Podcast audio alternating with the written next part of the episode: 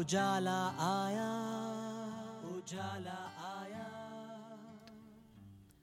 Welcome to the new episode of Know It to Beat It by HCG.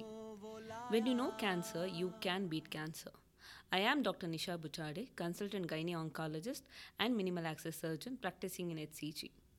In this episode, we'll be helping you understand cervical cancer and the importance of getting screened for cervical cancer regularly. So let's get started. So, what is cervix? What does it mean to have cervical cancer? Cervix is a part of female reproductive system located in the lowest region of the uterus. When the cells in the cervix becomes cancerous, it is known as cervical cancer. Cervical cancer is predominantly caused due to human papilloma virus or simply HPV infections that just don't go away. These infections are transmitted sexually in most cases. Studies show that cervical cancer is one of the most common cancers among Indian women, just like in any other developing countries. On the other hand, the incidence of cervical cancer in developed countries is relatively low. This is probably because they understand cervical cancer better and have over the years learned the methods to prevent it.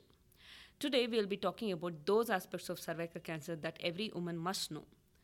As one of the slow growing cancers, cervical cancer is preventable and is successfully treatable if detected early. Here comes the next question. So, is it easy to prevent cervical cancer? The answer is yes. Before learning more about preventing cervical cancer, let's learn a bit about cervical cancer itself. Cervical cancer is commonly diagnosed among young to middle aged women. The average age when the woman might get diagnosed with cervical cancer is 50. Over 80% of women diagnosed are aged less than 65 years old. As for the symptoms, women might find them similar to those of other gynecological problems and may tend to ignore them, thinking that they'll be gone soon. Here are some of the symptoms of cervical cancer to keep an eye on vaginal bleeding between the periods or after intercourse, postmenopausal vaginal bleeding, vaginal discharge, pain in the pelvis. If these symptoms persist for more than two weeks, women must see their doctor immediately. This way, cervical cancer can be prevented in its early stage when successful treatment is still possible. Moving on, let's see how cervical cancer prevention works. Every woman is at risk of developing cervical cancer. However, certain preventive measures can help in reducing the risk of cerv- developing cervical cancer.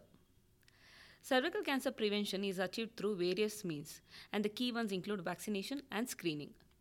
HPV vaccination, which is generally administered between the age of 9 to 45, helps women reduce their risk of cervical cancer.